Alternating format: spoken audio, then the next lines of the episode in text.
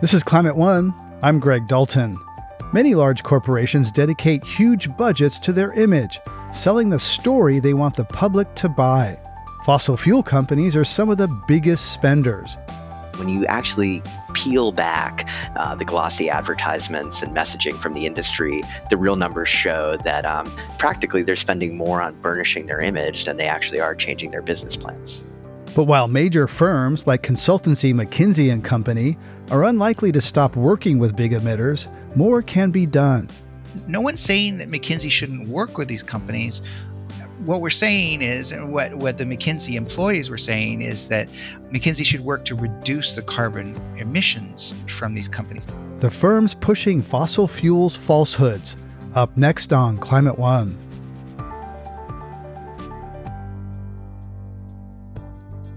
For years, fossil fuel companies have claimed to support climate science and public policy advancing decarbonization. Many have recently pledged to hit net zero emissions by mid century. Yet behind the scenes, they fight those very same policies through industry associations, shadow groups, and lobbying, all while spending vast sums on advertising and PR campaigns touting their clean energy commitments. This week, we're looking at some of the entities that help these companies slow the transition away from fossil fuels, starting with consultants and public relations firms. Many of these groups are now facing their own pressure to drop their fossil fuel clients. A new book profiling the power and influence of consulting firm McKinsey and Company has drawn attention to their work helping maximize efficiency and profits for fossil fuel companies and other large emitters. New York Times investigative reporter Michael Forsyth, co author of the book When McKinsey Comes to Town, spoke with Climate One's Ariana Brocious. Let's start by talking about the power of this consultancy firm. It's mostly hidden and yet incredibly pervasive. You write the firm has advised virtually every pharmaceutical company and their government regulators, along with health insurers, airlines, universities, museums, weapon makers, private equity firms, and so on. It operates in more than 65 countries. As you were reporting this, what surprised you about the extent of McKinsey's influence? I think that thing that surprised me the most was the pervasiveness of it. Uh, there's plenty of powerful com- companies in the world. You know, ExxonMobil, you know, for example, Amazon, Google. These are all huge companies that affect the lives of almost everybody, uh, especially in the United States, but around the world. But McKinsey works with almost all the companies in the world and has influence on almost all the major companies in the world and many of the governments. And, you know, we wouldn't have written the book unless we thought that the, the advice that McKinsey gave actually made a difference. Right. And, and maybe that the public needs to be more aware of their influence. Absolutely. So, unlike some other companies, McKinsey often advises companies that are actively in opposition or regulators and those they regulate simultaneously. They say internal firewalls protect each client's interest. How real or effective do you think those firewalls really are? So yes, that is the mantra that you know McKinsey has long worked for many companies in the same industry field, like for example, working for Allstate or State Farm at the same time. They say they have firewalls. Certain consultants can't work for two different companies in the same field. But we've seen, especially in recently, some documents coming out, especially in the pharmaceutical area, where there was one senior consultant who was working for two opioid makers at the same time. And we also found that some of the consultants working uh, for these opioid makers, like Purdue Pharma, were also working on projects for the FDA, the regulator of this drug, these drug makers. That's pretty staggering. I don't know. It seems like that should be disclosed, right? It's something that Congress is certainly taking a look at. I think a lot of people in Congress, and there were hearings on this uh, in April actually, uh, are also very concerned that McKinsey is advising uh, companies that are regulated and the regulator as well. So, McKinsey markets itself to young Ivy League grads as a values driven place to work where they can play a role in changing the world for good. Yet, many of those that you spoke to for this book had a different experience actually working there. And I was hoping you could tell us about the story of Eric Edstrom. Sure. So Eric Edstrom's actually not an Ivy League graduate. Uh, he's a West Point graduate, and uh, and then he went to Oxford, I guess the, the British Ivy League equivalent, uh, to get a master's. And he focused on um and, and the environment and and and climate, uh, you know, while getting his master's at, at Oxford. And you know, he is one of the many highly idealistic uh, people that McKinsey has recruited, and McKinsey's very successful in recruiting some of these people because they really do appeal to their idealism. You know, don't go work for Goldman Sachs or some, you know, other bank, you know. At McKinsey you can make a difference, you can make an impact on the world, and often in that recruiting process, they focus on some of the things like climate change, uh, like you know spreading vaccines, you know against polio in Africa.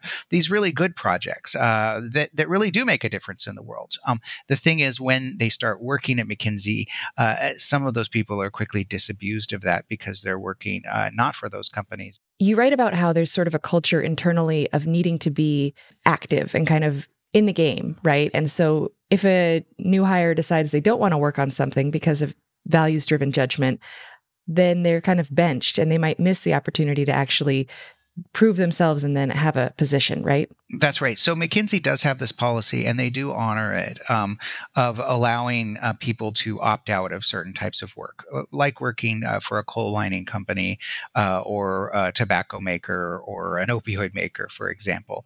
The problem we found with that is that puts the um, ethical dilemma and the ethical choice on very young consultants, you know, these 25, 26 year old people.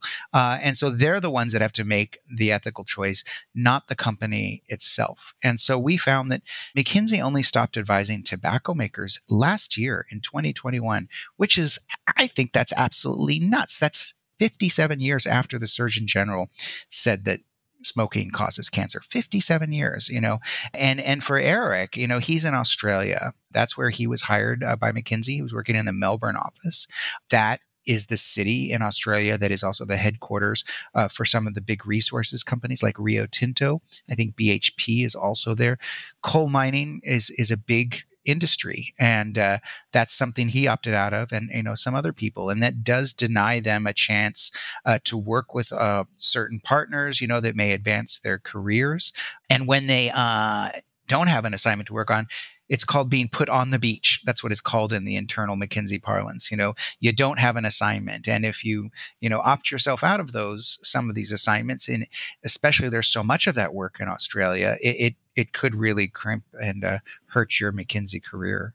So, McKinsey publicly advocates for climate action, and they publish clear eyed analyses on the risks faced by the climate crisis. The McKinsey cost curves are a seminal piece of work in decarbonizing the global economy. But you report that today, the firm's recommendations tend toward feel good market actions rather than government policy. Why is that? Yeah, so I think McKinsey does uh, has done a lot of good work in the climate field, and you mentioned the climate cost curves. I think they came out in 2007.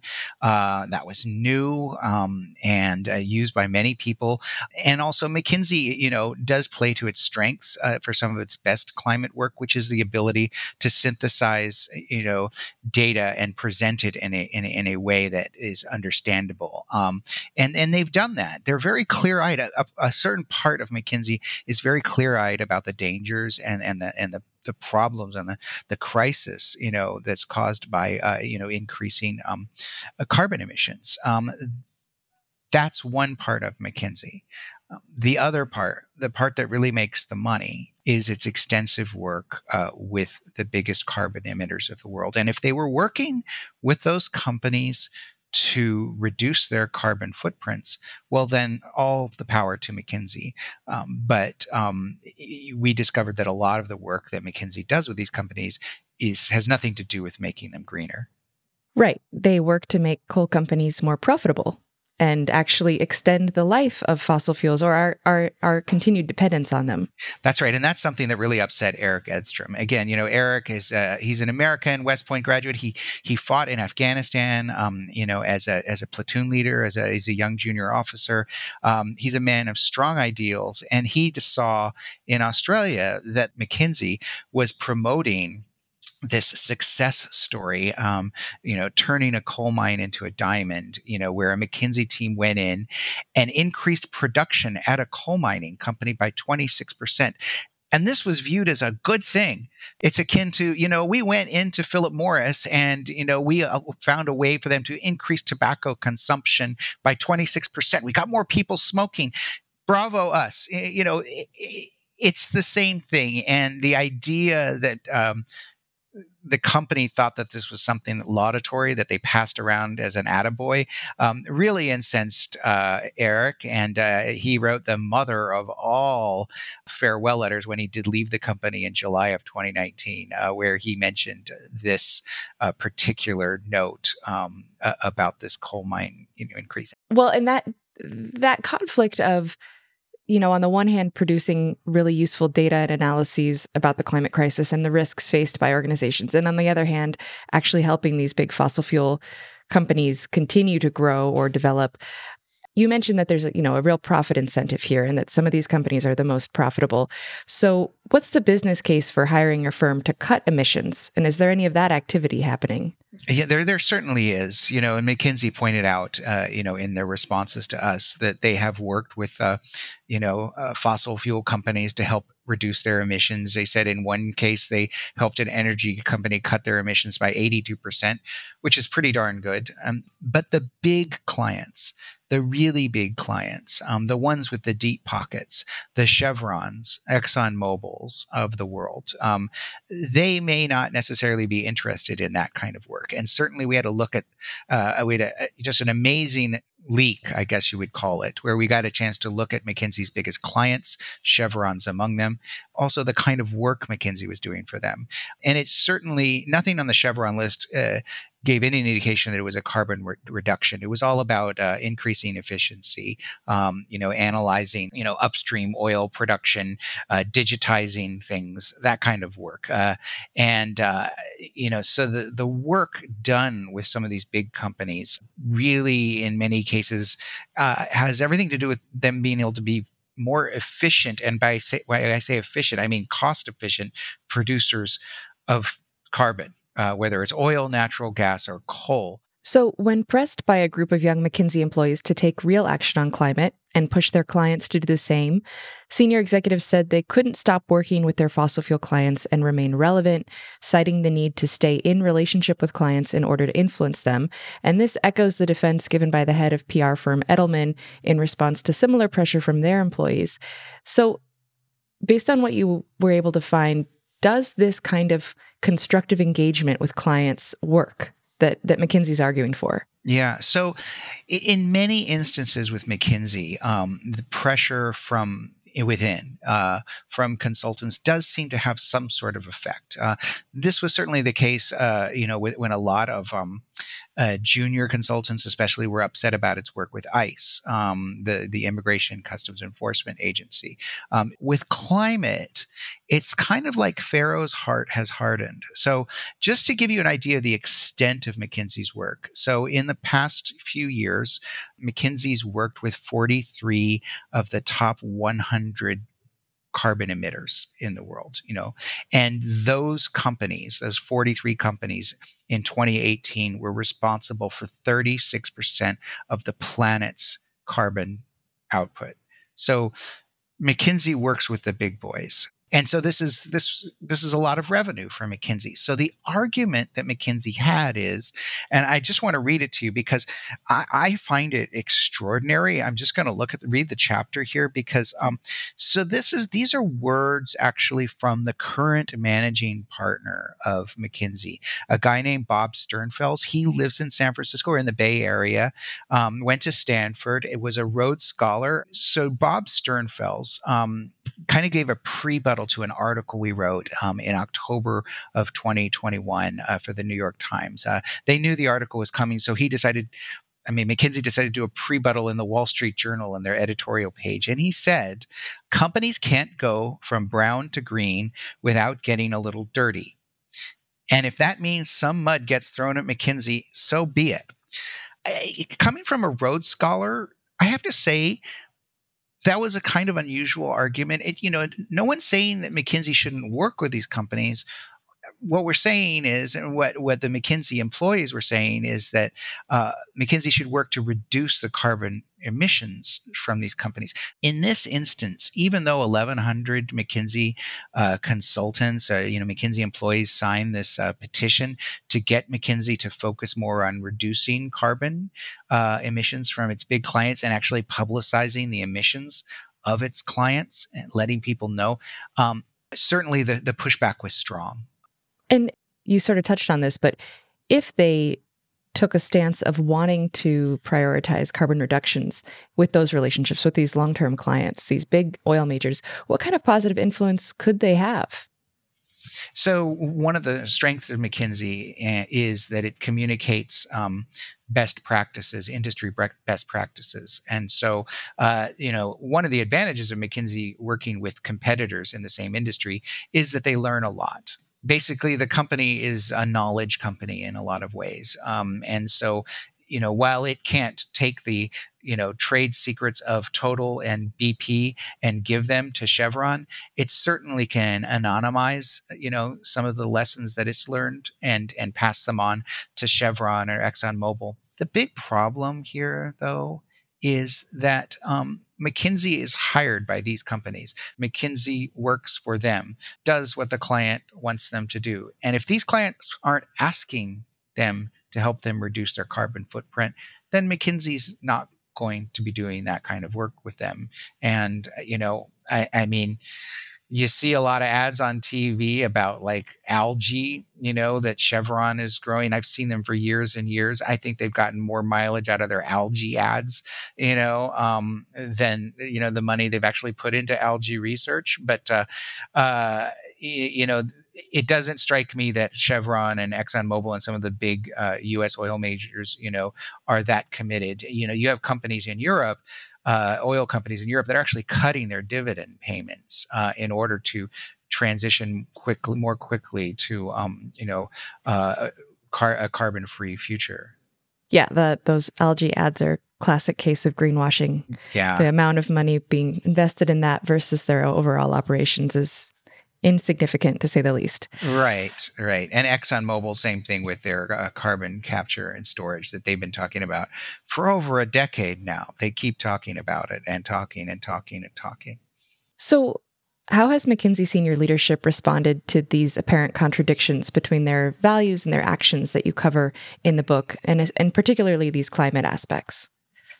Yeah. So, so as I said, you know, with climate, um, I think they've pushed back quite strongly because of uh, the revenue. You know, I, I, would surmise it's because of the importance of these these uh, energy companies. You know, um, with the other issues, though, you know, over the last few years that uh, my colleague Walt Bogdanich and I have been writing about McKinsey, um, they have changed a little bit um, the way they select clients a little bit more careful. I think a new systems and processes in place to make sure that they don't work with uh, authoritarian countries, or at least with uh, you know the police um, or defense ministries or justice ministries in authoritarian countries. So they have made some kind of changes, um, you know, and and they have for climate they have launched you know some new initiatives to focus on this area. But as far as we know, the most important thing, which is uh, to be working on carbon reductions, you know, for its big carbon emitter clients.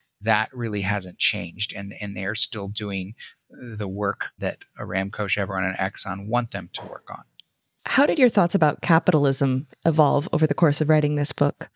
Yeah, so I'm I'm I'm a big believer in free markets, you know, um, and and the power of free markets to to present innovation. But I do think that with capitalism must come some responsibility, and it's the responsibility of a free press and also the government to keep capitalism in check. And and and that's the thing about McKinsey. So many McKinsey consultants, especially former consultants, have said that McKinsey's work is often an accelerant you know it adds fuel to the fire whether it's turbocharging opioid sales you know it's it's focused on shareholder value it's focused on whatever the client wants and whatever the client wants is usually to increase their profits. This has been mckinsey's work. They they really have uh, profited off the rise of shareholder capitalism Mike Forsyth is a reporter on the investigations team at the New York Times and co author of the book When McKinsey Comes to Town. Mike, thanks so much for joining us on Climate One. Oh, my pleasure. Coming up, a former PR executive on the greenwashing from fossil fuel clients. They're advertising ideas that they're far more socially and environmentally responsible than they are in reality. Um, ideas that we can't live without them, that it's dangerous to imagine a future free from fossil fuels, and ideas that just generally confuse people about climate change and what the real solutions are. That's up next.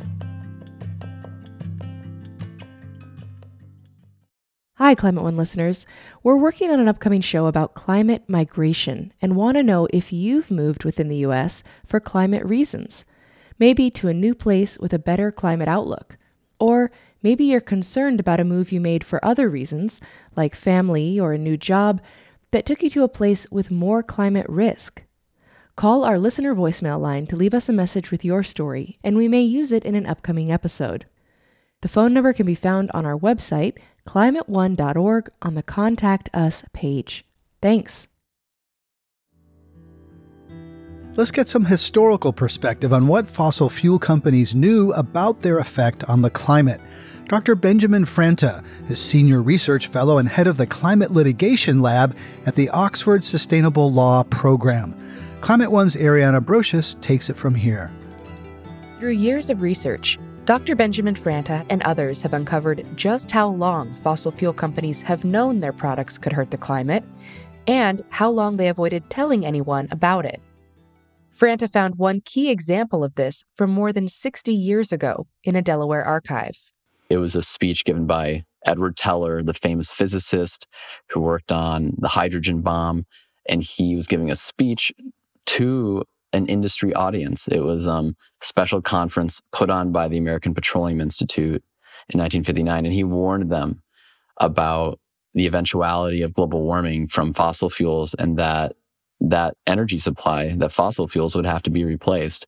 Franta says in the subsequent decades, the industry's understanding of the climate impacts of fossil fuels only continued to grow.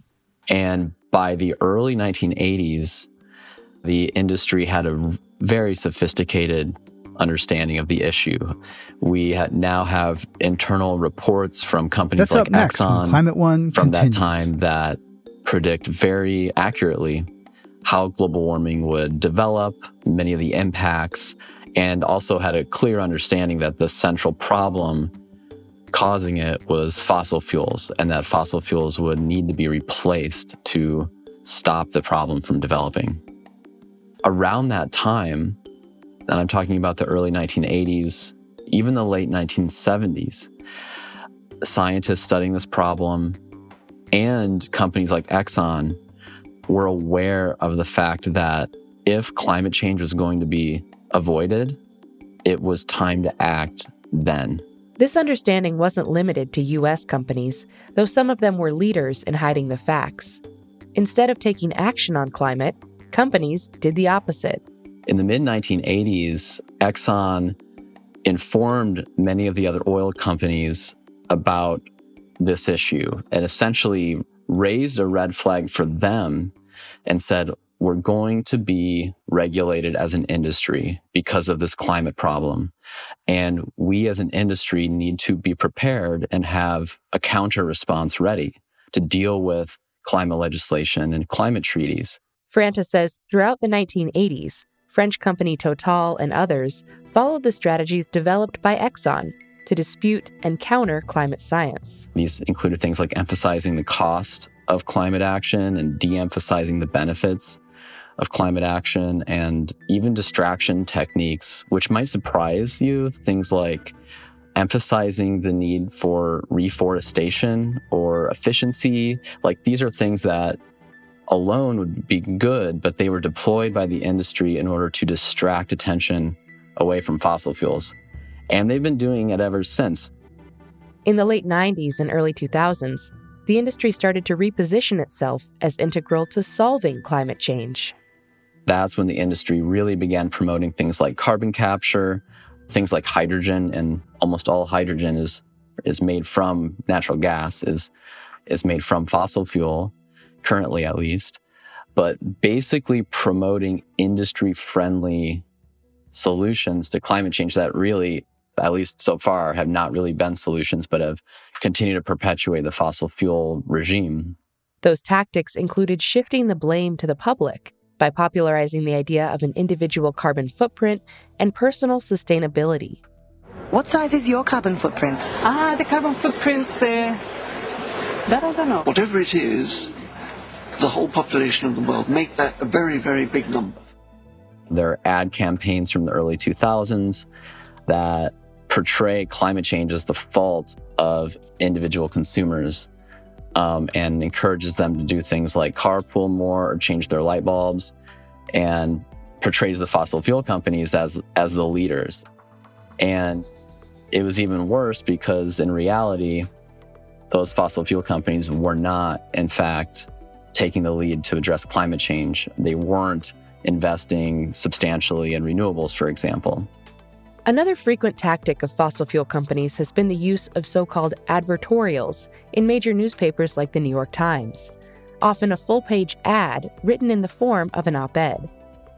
So it's made to look authoritative and, and neutral or objective, but in reality, it's paid for by, you know, in this case, a company like Exxon.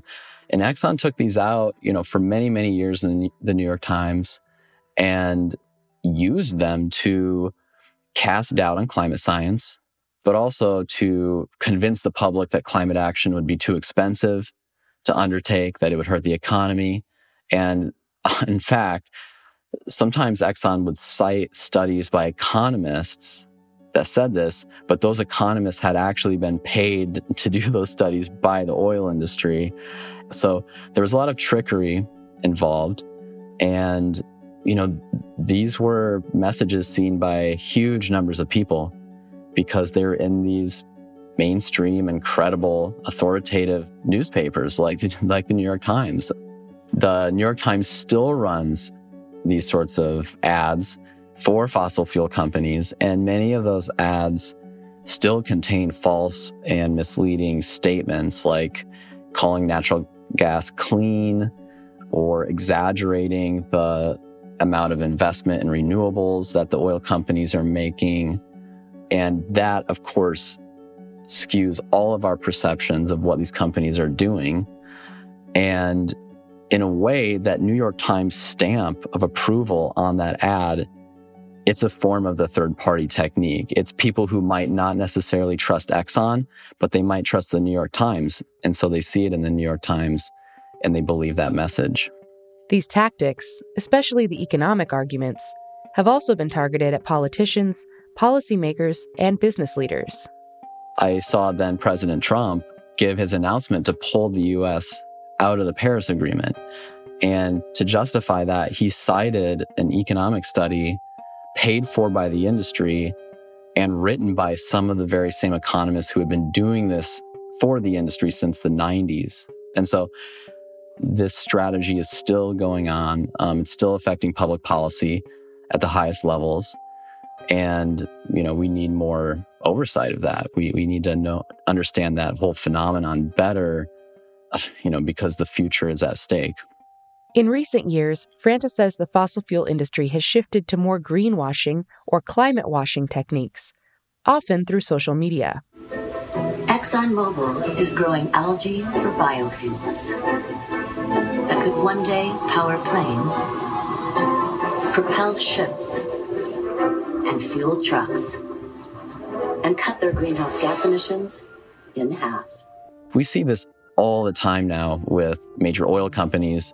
ExxonMobil might be bragging about how much carbon capture it's doing, but if you actually run the numbers, it's minuscule. You know, so they they sort of specialize in giving a narrowly true fact that is presented in an overall misleading way. So it's it's sort of a sin of omission or a sin of presentation.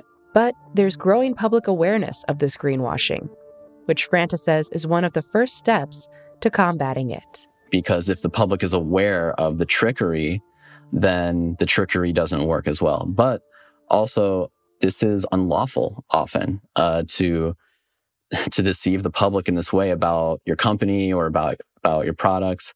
And so different parties can bring climate lawsuits uh, that focus on greenwashing and try to put an end to it.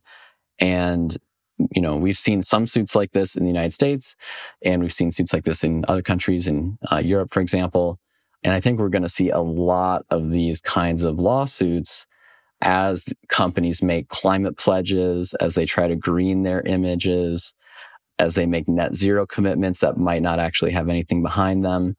That's going to be an important accountability mechanism to ensure that what these companies say they're doing or portraying themselves as doing, that they're actually doing that and not just not just trying to look good.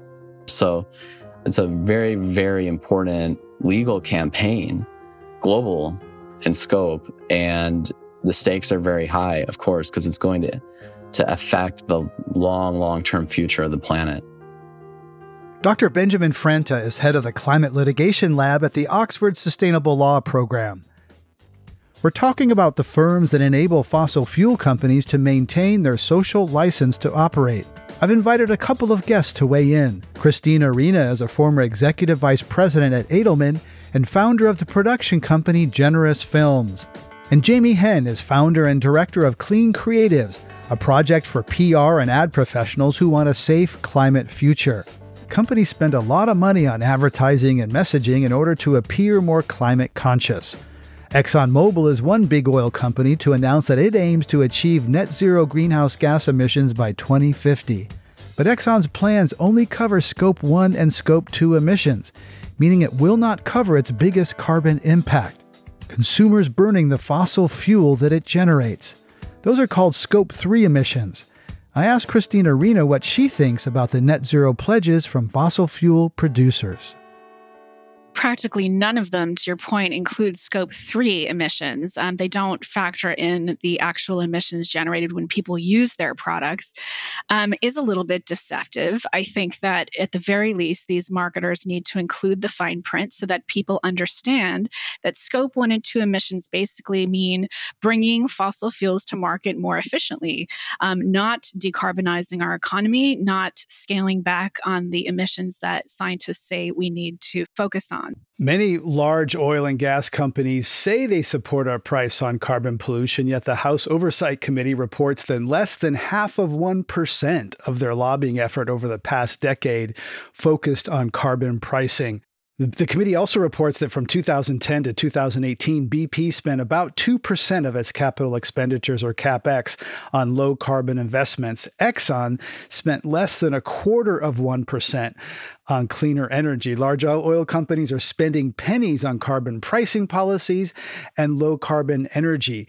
I've asked executives in the past to specify their capex on renewables, and they dance around the actual number. Jamie, what story do those numbers tell about capital expenditures and lobbying?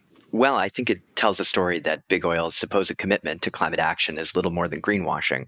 ExxonMobil just made record profits uh, because of high gas prices.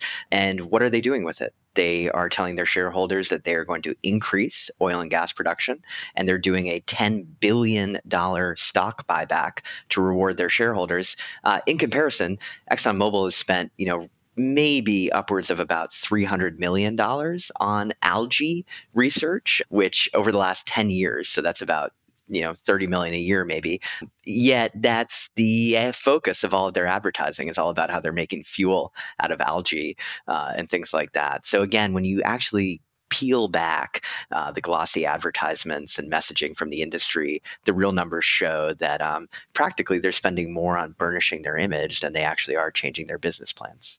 Christine, there's a line from a Guardian article about this that stands out. It says, quote, oil companies almost never advertise their products, opting instead to advertise ideas, particularly the idea that they're working hard to address the climate crisis, end quote. Give us a sense of how PR firms work with fossil fuel clients on messaging and the relationship of their product versus making people feel they're on the same side fossil fuel marketers are basically bombarding us with their messages, doing very aggressive media buys across channels, right?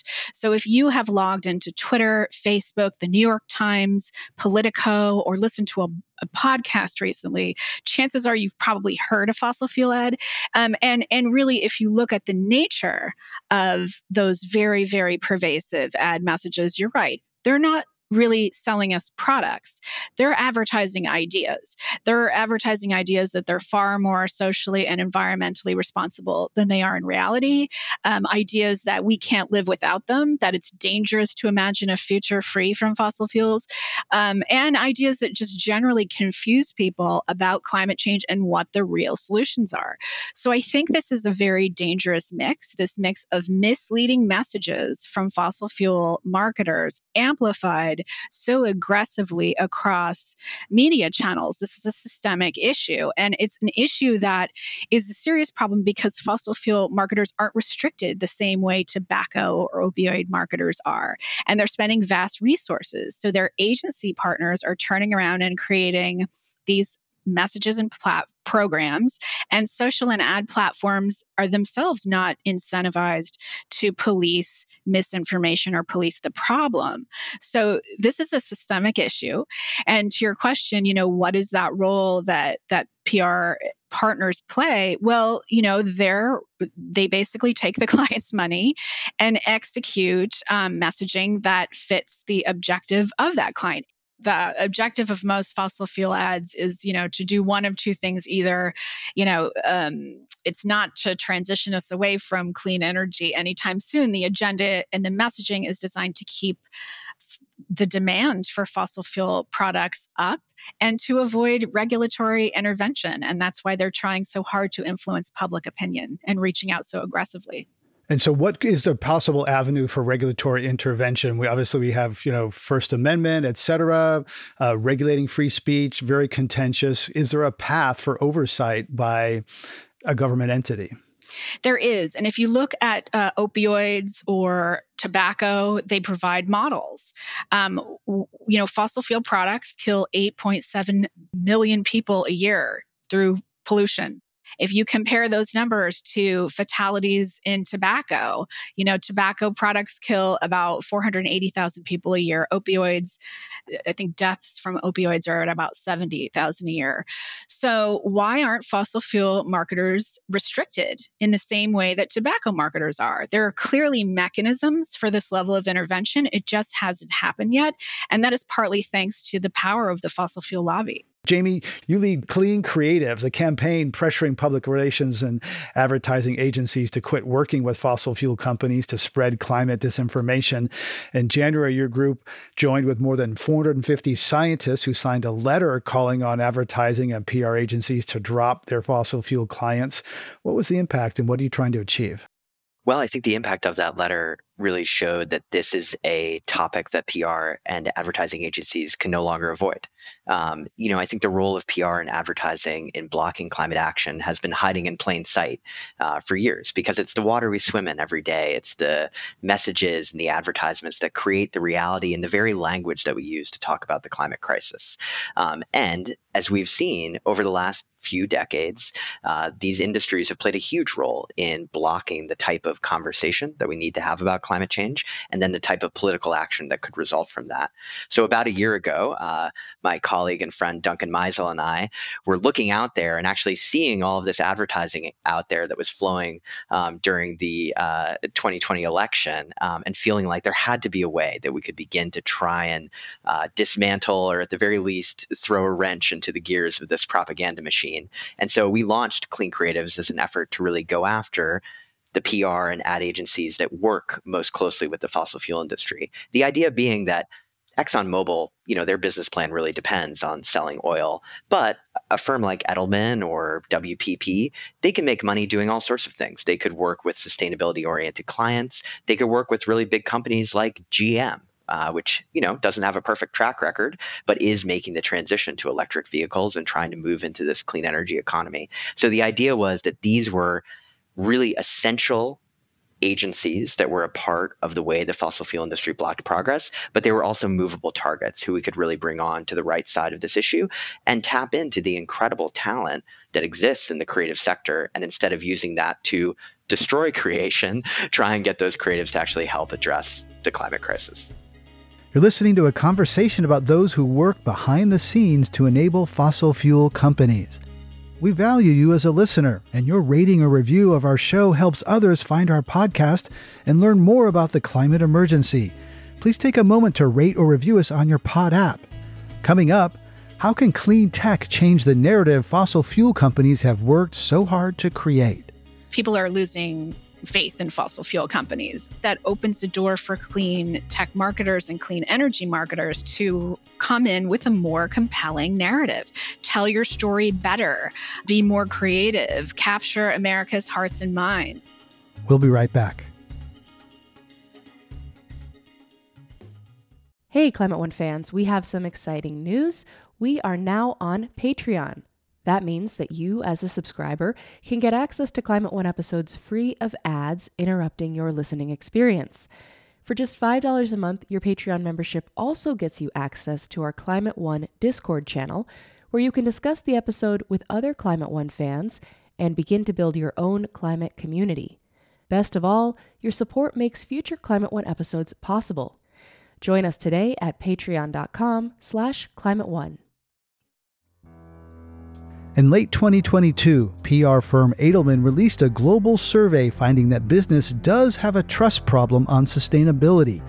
The survey of 14,000 people found that national governments have a stunning 22 point advantage over business when it comes to which institutions people think should lead on climate change. That report was issued after we recorded our conversation with Jamie Henn, founder of the Clean Creatives Campaign, and Christine Arena, former executive vice president at Edelman. We spoke shortly after reporting from the New York Times revealed that Edelman's CEO told the staff the company would not walk away from fossil fuel clients who need its services as they transition to clean energy.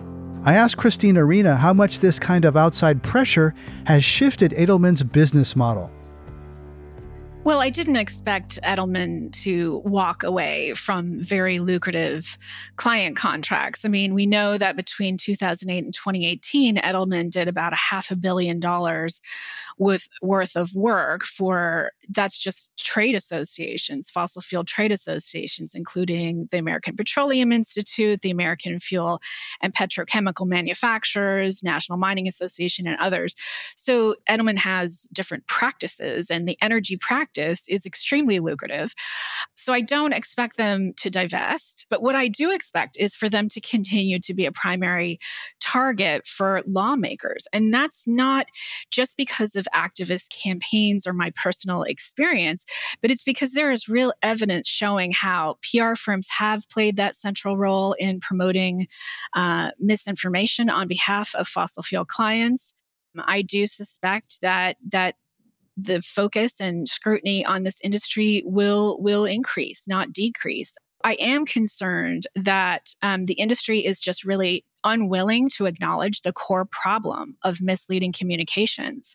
PR firms just haven't wanted to talk about this, despite the fact that there's an ongoing congressional investigation into climate disinformation. There are 13 active AG, state AG lawsuits that center on that basis of, of misleading communications and advertising. So I just think this is a conversation the industry needs to have much more openly and it needs to take actions to stop damaging uh, potentially communities through misleading marketing communications.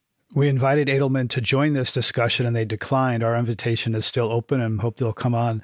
Jamie, Chevron is hiring journalists to work in an internal quote newsroom to cover stories it doesn't think mainstream outlets will write about. Isn't it possible that oil companies can just bring these functions in house and they may not need ad agencies or PR shops?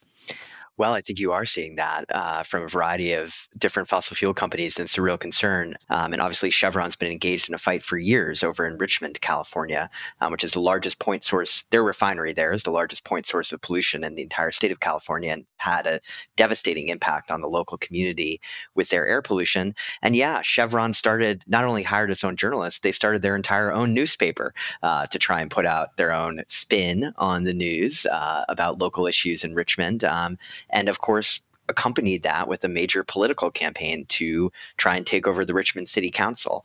I think thanks to the work of grassroots communities there, uh, activists and community members were really able to push back on that. And that is where the hope lies. And I think people are a little bit sharper consumers these days. And when they see stuff that looks so clearly like propaganda, they're able to push back on that. I think the bigger risk is when actually a fossil fuel company isn't putting forward outright climate denial, but they're actually talking about solutions um, when they pretend to be our friend.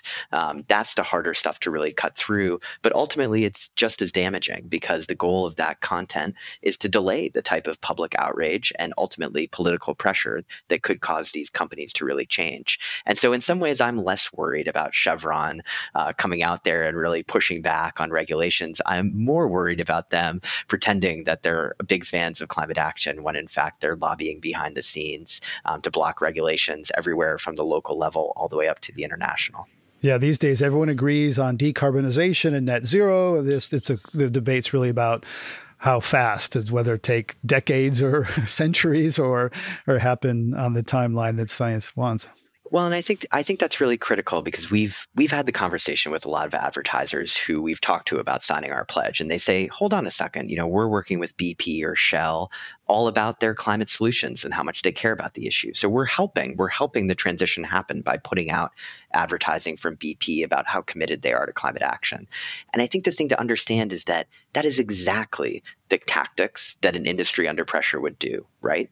You know, they want to act as if they're solving the problem. They want to pretend as if they're making progress so that they won't face the type of pressure and regulations that would cause them to really change. And so that advertising that's quote unquote helping is actually even more damaging. And I think that that's hard for people to hear because it is a beautiful ad about how committed BP is to climate action. But when only a few percentage points of their capital expenditures are going to clean energy and the rest is being poured into fossil fuels, that ultimately is false advertising. And it should be called out as such and ultimately regulated as such.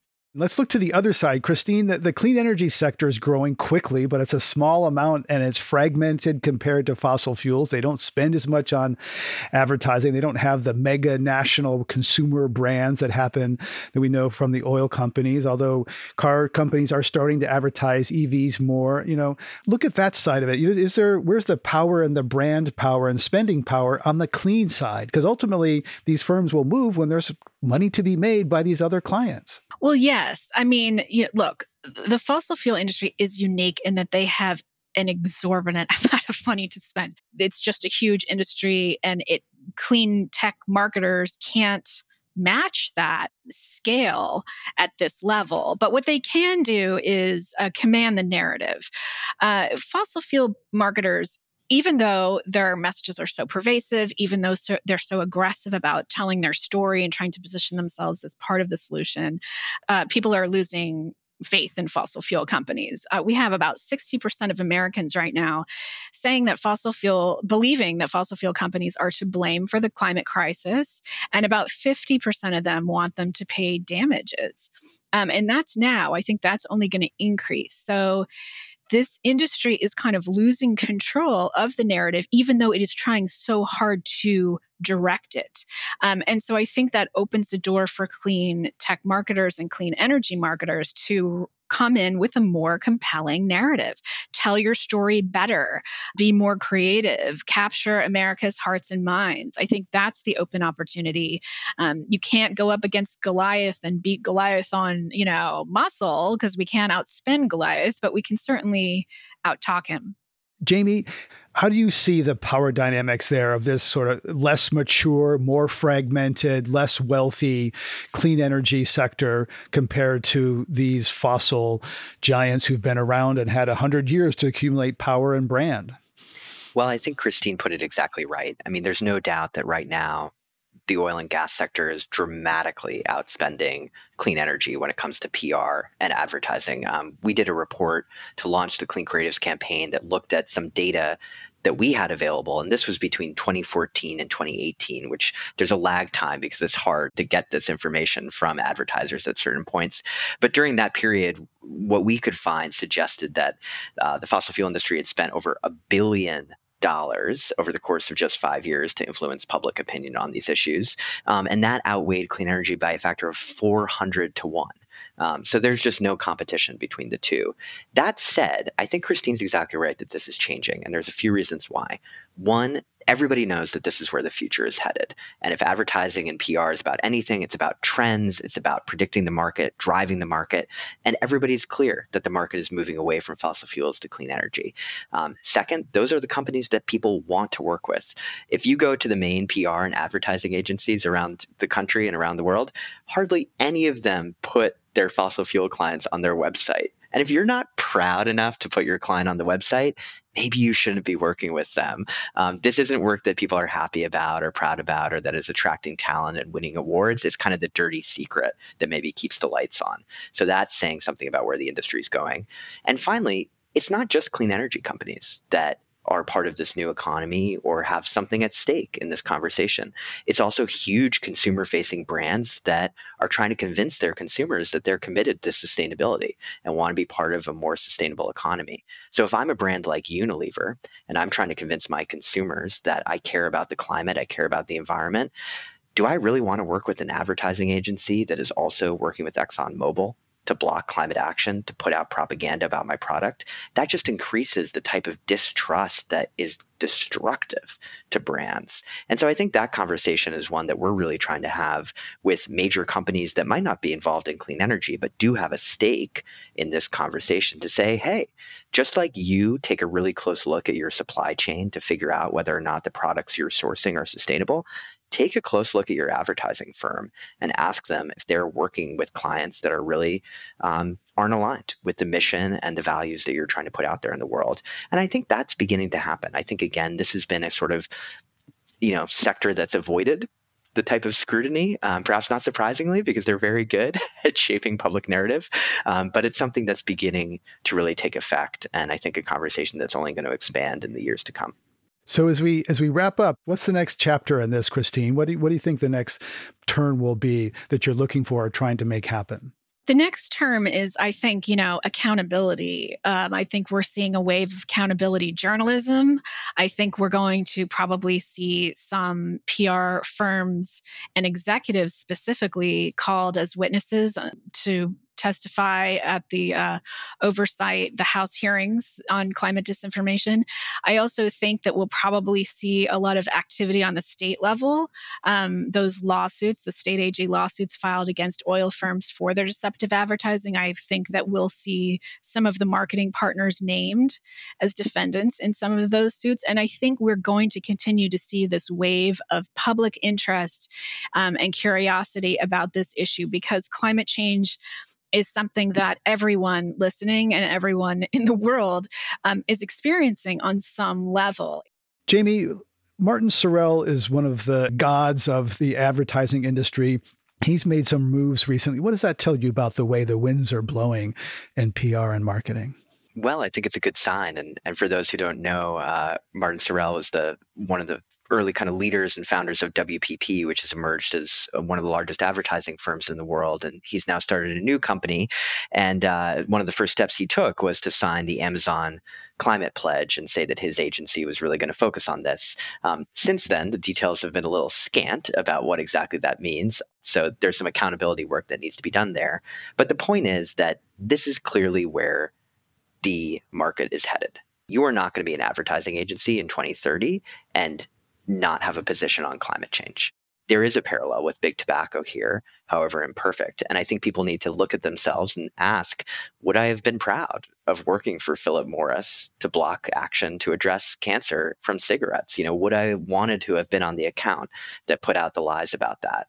Um, and if the answer is no, then you better ask some serious questions about the work you're doing for the fossil fuel industry right now. Because the level of anger that people feel towards those companies today is only going to magnify as the impacts of climate change become more clear.